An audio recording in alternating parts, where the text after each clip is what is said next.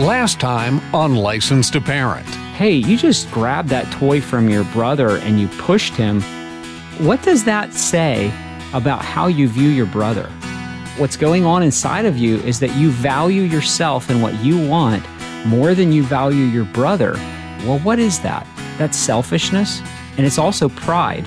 But the problem is the Bible calls that a sin. That's the voice of Israel Wayne, our guest last week and again this week on Licensed to Parent, when we looked at the challenge of finding someone to help fix your child. We discovered that fixing a child usually also means fixing the parents, fixing the environment, and fixing the relationships, which leads to the question would we be better off asking if we're willing to invest the time, the effort, and the intentionality it takes to keep our child and our family for that matter, from becoming damaged goods in the first place. This is Licensed to Parent. Well, hello and welcome once again to Licensed to Parent, the radio outreach of Shepherd's Hill Academy. Shepherd's Hill is a year long, Christ centered residential program for hurting teens and by extension for their families. And we've been working on the front lines with families for 20 years now under the direction of the founder and director of Shepherd's Hill and the host of this program, Trace Embry. And uh, Trace, good to be back with you again, and good to have our guest with us again. Let me reintroduce Israel. Israel Wayne is an author and a conference speaker. He's got a passion for defending the Christian faith and promoting a biblical worldview, as we do. He's the author of a number of books on homeschooling and parenting, including the one that we began talking with him about last week. It's called Raising Them Up Parenting for Christians. Uh, incidentally, he's also the site editor for ChristianWorldview.net and he's director of family renewal at FamilyRenewal.org. Well, Christian Worldview is what it's all about. Uh, Israel, thank you so much for coming back and, and doing a second broadcast here. There's so much to go over. But last time you were talking uh, toward the end of the program about uh, gospel centered parenting. Can you uh, give us a quick recap about that and then we'll take it from there? Sure. Well, I think a lot of times as parents, we are focused on the behavior of our children and we want them to stop lying. We want them to stop being manipulators or to have having bad attitudes or back talking or whatever. And sometimes when we look at correcting our children or disciplining them, we are trying to end bad behavior. And I get that from a practical standpoint. That makes sense. But oftentimes as parents, the concern that we have about the bad behavior isn't always necessarily that we're concerned that concerned about the child's heart and about their soul and their well-being. Many times we don't like the negative behavior because it impacts us negatively or, you know, even worse in some cases it, it just makes us look bad and it embarrasses us. And so many times as parents we're concerned about the external appearance that our child may be giving to other people in our church or community or whatever uh, as opposed to really being concerned about what's going on in the inside of them. So, in my book, um, Raising Them Up, I talk about how we need to focus on not just the behavior, but the heart behind the behavior, and then to look at those teaching and training opportunities, not merely to tell our children, stop doing bad things and start doing good things, but to try to point them to their ultimate need, which is really Christ, uh, and to make sure that we're constantly pointing them uh, to the gospel because it really is an inner change of the heart that our youth need. It's the it's the change of the heart that our children need. And when the Holy Spirit begins to work on the inside of that child, it's a completely different dynamic than us just trying to to deal with externals. Boy, is that right. And shifting gears just a little bit uh, from the child to the parent. Um, this might sound like a strange question, but you know we're, we're talking about gospel centered parenting. Is there anything congruent with gospel centered parenting? Um, having mom work outside the outside the home now, uh, particularly in those younger years. And I'm not I'm not downing parents who work outside the home. I I, I get it, and I get that that's actually uh, in a way supported even uh, from the Proverbs 31 woman. But it, would you consider that generally speaking, that ideally, uh, moms working inside the home as a full time individual who's engineering the, the future of America, uh, would that be congruent with what you're calling gospel centered parenting? Well, in my book, I have a whole section where I talk about influence. And as parents, we want to have influence in the life of our child. But the most important factor or ingredient in purchasing influence is time. So you really need to have quantity time that you spend with your child if you hope to be the most influential person in your child's life. And by definition, for most parents, the most influential person in their child's life can never really be them because they spend so little time with their children. In fact, the, the latest uh, national labor statistics says that the average mom spends an hour a day uh, with her children, and the average dad is now spending 29 minutes a day interacting with his children. And so, you know, you look at the fact that kids are spending seven and a half hours a day away from the parents in school, seven and a half hours a day in multimedia after school. You know, that's 15 hours a day. Mom's getting an hour, dad's getting 29 minutes just by definition, the average mom and dad can never be the most influential person in their child's life because they don't own that time component. And that really comes back uh, to be a problem when the young people become teenagers and the parents want to have influence, but the young people no longer care about their parents. They don't care what they think. They don't care about their values. They care more about the opinions of their friends and the other influences in their life. And so, in terms of that, that time component, that's the question we always have to ask is as parents, how can I buy back that time so that I can purchase influence in my child's life? I want to ask a question about that related to what Trace mentioned a moment ago, and that was the stay at home mom versus both parents working outside the home. In our case, my wife did stay home when our children were younger, and we've got five kids. But, um, you know, for me, as the single breadwinner with, in our case, a family of seven, that puts a lot of pressure on the dad. And I confess that I became something of a workaholic in there. And that, of course, is not right. But um, the dad, I think, takes even more of a step back in the overall relationship. Is that healthy, or how do you find that balance? Yeah, I think as dads, we have to find ways that we can incorporate our families. Obviously, being a breadwinner and providing for our family is important. It's a biblical directive for us as men. But providing for our families is more than just financial support. Right. We also have emotional support, we have spiritual support, and we have to provide for our families in that way just as much as we do financially. I think when the scripture says if a man doesn't provide for his family, he's worse than an unbeliever, well, I believe it's speaking about the whole provision of everything that our families need. Mm.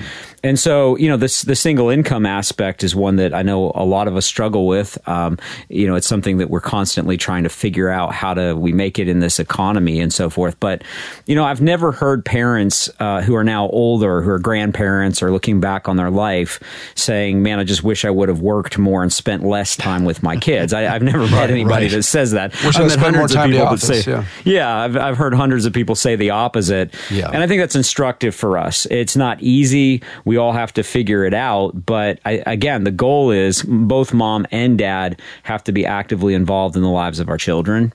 But ironically, fathers are commanded to teach and instruct more than twice as often as mothers, which I found interesting, which I think shows the responsibility that God puts on fathers for really overseeing the discipleship of their children. You know, because God made our wives to be our helpers. We see that in Genesis, uh, that they are helpmates, I think the King James Version puts it. And so they come alongside and help implement, uh, you know, the direction of the family. And they're better facilitators than men are. There's no doubt about that. Um, but in terms of the overall responsibility, I think God holds men twice as responsible as he holds the wives no for doubt. the training and discipleship of the children. But w- one more thing that I noticed, and I talk about this in uh, raising them up, is that if you do a study through the Bible on discipline, Every passage in the Bible that speaks to the issue of discipline either speaks of it generically as a general concept, or in most cases, it directs the discipline of children to fathers and I found this to be surprising, and I've never heard anyone else teach on this, but I, I, couldn't find one verse in the entire Bible, Old Testament or New Testament, where God ever commanded a mother to discipline a child. And that was a revolutionary concept to me because there's dozens of passages where fathers are specifically instructed or commanded to discipline children and not one of mothers. And so what I want I want to be clear what I'm not saying. I'm not saying the Bible forbids women from disciplining children. I'm not saying that women can't or shouldn't discipline children. That's not my point. But my point is in terms of the emphasis that God gives of responsibility for discipline, it seems to be 100% directed toward dads. What I notice, even in the evangelical church culture, is that dad feels his responsibility is just to go to work, earn a paycheck. That's his sole responsibility. Almost no input on teaching and equipping and discipling the children. And then if discipline's being done at all, which is usually not, I mean, frankly, in most evangelical cultures, there's just no discipline whatsoever. But if it's happening at all, it's on the shoulders of mom. Mm-hmm. And I, when I look at the scripture, I see that responsibility being primarily, well, exclusively, scripturally on the shoulders of dad.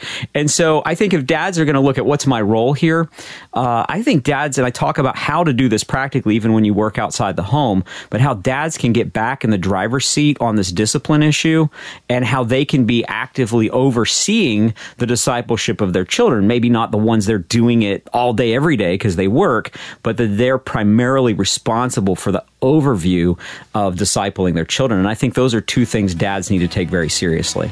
When we come back from our break, I want to ask both of you a question about the line between discipline and discipling. Because to me, the best model we ever had was Jesus Christ himself, who, you know, trained up some people. He wasn't punishing these 12 men who walked beside him, he was teaching them and in that fine tuning them.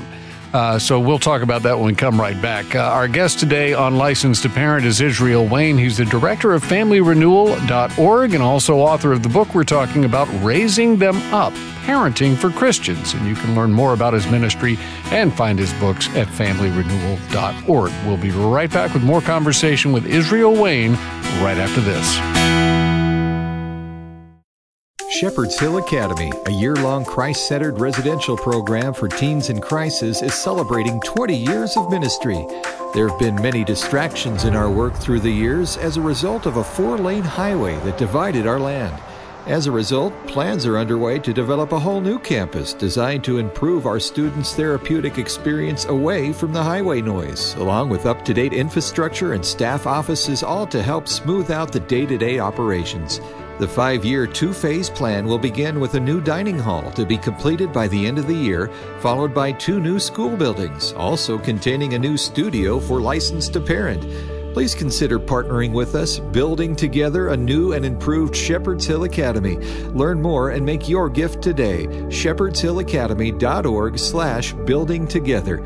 That's shepherdshillacademy.org slash building together. And thanks for helping us provide healing to teens in crisis. Your children are teens now. They're growing up and gaining independence. That's kind of the point of parenting, isn't it? You're raising future responsible adults, but they're not responsible adults yet. They may be able to do things on their own, but you still want to be able to contact them and you want to equip them for success. So you decide to get them a smartphone. But why a smartphone? For most people, that means 24 7 access to everything on the planet, and that's not wise, nor is it healthy. Digital addiction is prevalent these days. In fact, we see teens of all ages dealing with mental health and behavioral issues rooted in overuse of technology. Issues that affect health, wellness, ability to focus, performance in academics, and more. That's why at Licensed to Parent, we want you to choose a wise phone alternative instead of a smartphone. More information is available at licensedtoparent.org slash wisephone.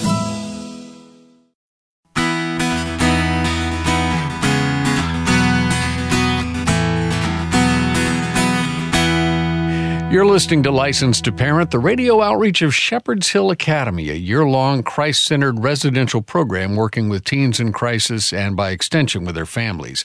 Our host is Trace Embry, and our guest on today's program is Israel Wayne, author of the book Raising Them Up Parenting for Christians. And Trace, right before the break, we were talking about uh, discipline in the home and the role that the father has in disciplining and teaching to me, the best example of discipline and its counterpart discipling is Jesus Christ. And I know that you're trying to bring Christ to the kids at Shepherd's Hill every day. What does it look like there when teens come in? How do you guys begin with a teenager who perhaps has never had much of anything in the way of discipline or discipling? How do you how do you start that process, and what are some of the foundational things you begin teaching them? Uh, that and the fact that we have the the advantage of an authoritative community around here, which which is scientifically backed by you know Harvard, Yale, all, these big schools, is whatever you think of those places. Uh, we we have that advantage of everywhere Junior turns here, he's pointed back to a common moral center by a community you know, make disciples, show them how you respond to situations, uh, what wisdom actually looks like, that there's a spiritual component to, to everything of life, that we're not fundamentally human beings who occasionally have spiritual experiences, but we're fundamentally spiritual beings uh, having a human experience. and uh, so, you know, it takes a village.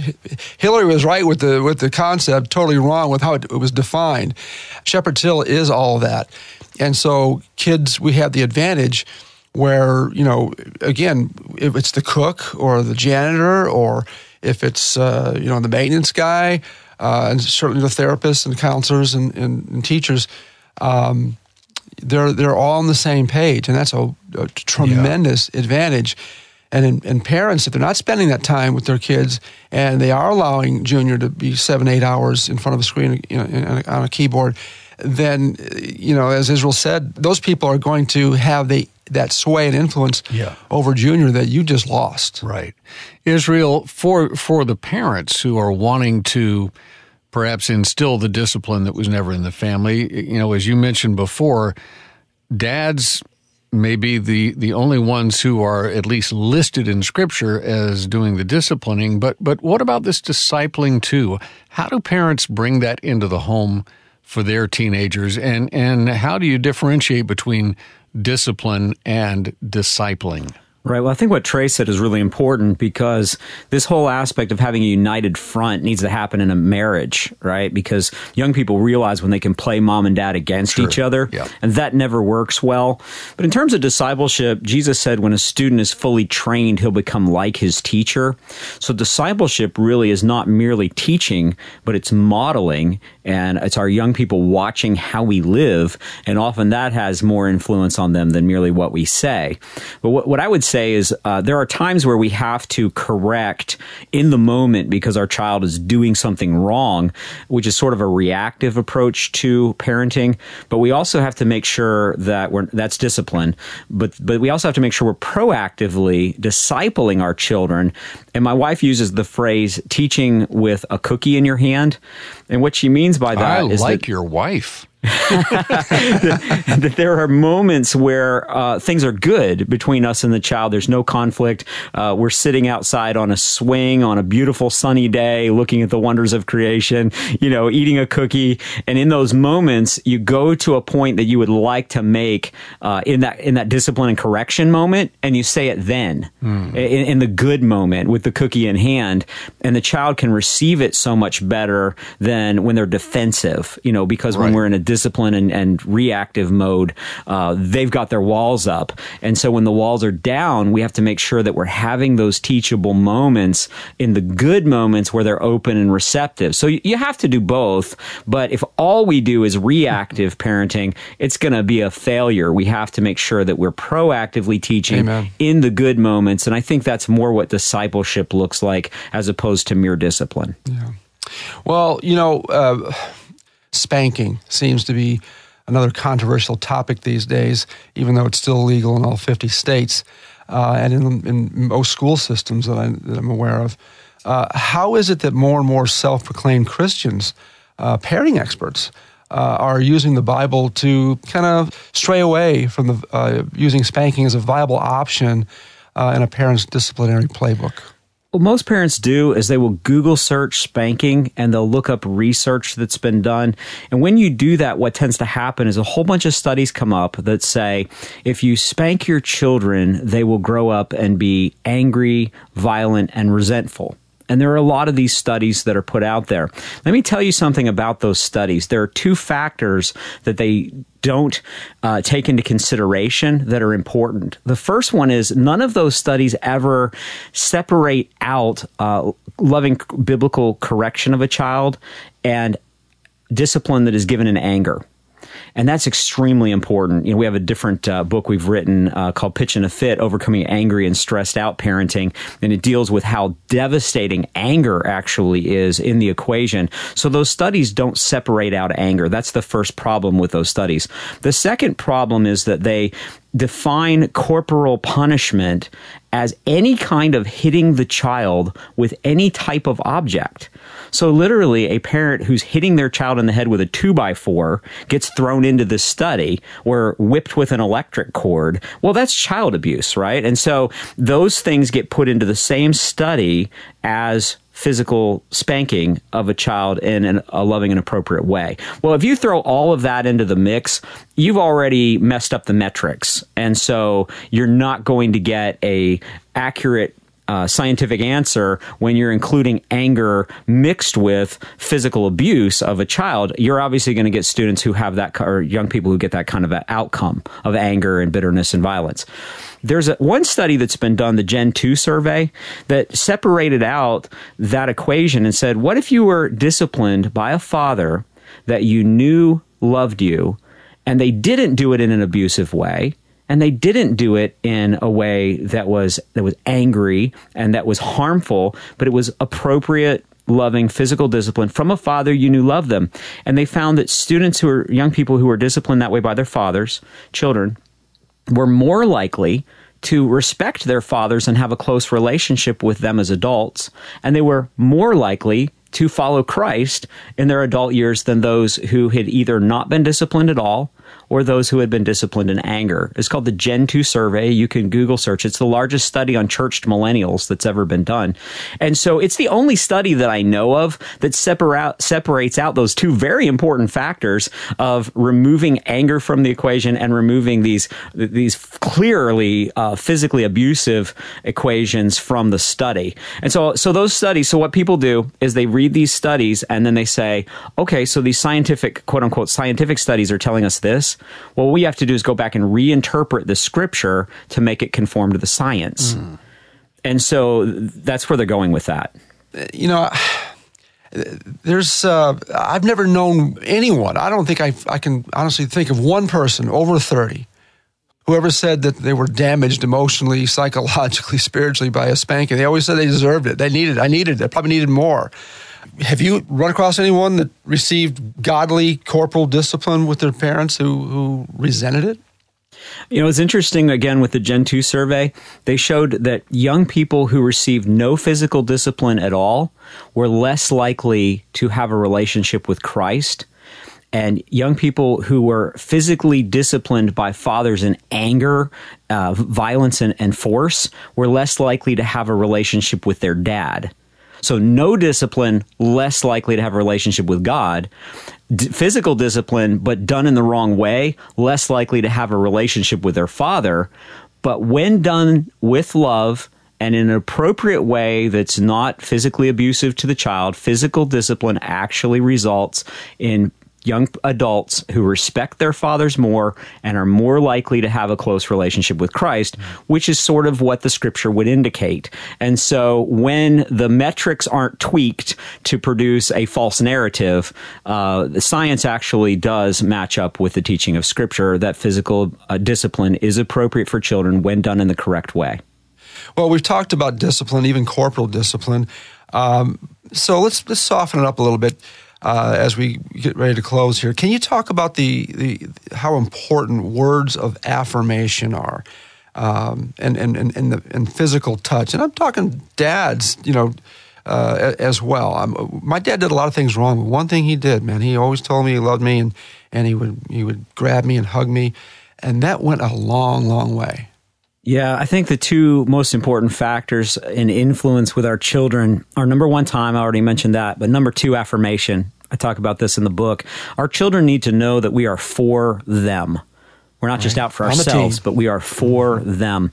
And I think about what God the Father said to Jesus uh, at his baptism, where this voice spoke from heaven, and he said, This is my beloved Son in whom I am well pleased. And those are the two things that our children need to hear from us and know is true from us. Number one, that we love them, but number two, that we're well pleased with them, that we yeah. like them, and that they're important, that they're a treasure to us. So we need to speak those words of affirmation, but we also need to demonstrate it through our actions as well what happens when you, you, you, truly believe you're doing it all right? People are telling you you're doing it all right as a parent, and you just got this category five rebel how does a parent stay genuine and say, hey, uh, you know, I'm really proud of you? You know, I, tell me, I, I haven't figured that one out yet. I think what we have to do is we have to speak what the scripture says is true of our children and not speak what we feel. But then additionally, I think we need to affirm our children for who they are and not merely for what they do because sometimes there what they're go. doing we can't affirm. And so we tell them, I love you. I'm so grateful that you're my child. I'm glad that God has placed you in our family. We care about you. You are important to us. Um, and that's why we're investing so much of this effort in trying to train you in the right direction. I think that's really what we have to do as parents. Yeah, I think that's right on. Well, that's a good place to land our conversation today. Uh, our guest on Licensed to Parent has been Israel Wayne, the Director of Family Renewal and author of the book we've been talking about called Raising Them Up Parenting for Christians. You can learn more about both his ministry and that and his other books by going to familyrenewal.org. And Israel, you've carved out two weeks of time for us. We greatly appreciate it. Thanks so much for being on Licensed to Parent. Yeah, thank you, guys. Well, I mentioned Israel's book as being a great resource, and it certainly is. But let me take a moment now before we wrap up to talk about a resource that a lot of parents turn to when they're at the end of their rope. And if this is you or someone you know, please pay attention. Parenting isn't for wimps. You know that. It's not easy. But if you're at the point where you don't know where to turn and your teen is fighting back every step of the way, we want you to know that help is available. Now, Licensed to Parent is just one part of the bigger ministry called Shepherd's Hill Academy. We really do have kids who come to stay here for an entire year, living here, going to school here, working with licensed counselors here, and getting their lives turned around. Now, we work not only with the kids, but also with the entire families. If you don't know where to turn and you're wondering if a residential program might be what you need or what your teen needs, please reach out to us. You'll find a link to Shepherd's Hill on our website, licensedtoparent.org, and from there you'll see how to contact our office to find out more about the program. Help is available, but you do have to take that first step. Now, if you're not a parent of a troubled teen, let me ask a favor. Would you be willing to help change the life of one? Kids who come here with one foot in jail and the other in the grave leave here changing the world for Christ. Your gift to our ministry in any amount can change one life at Shepherd's Hill. And when you do that, you change many lives down the line. So I'm inviting you to join us and become a ministry partner of Licensed to Parent and Shepherd's Hill Academy.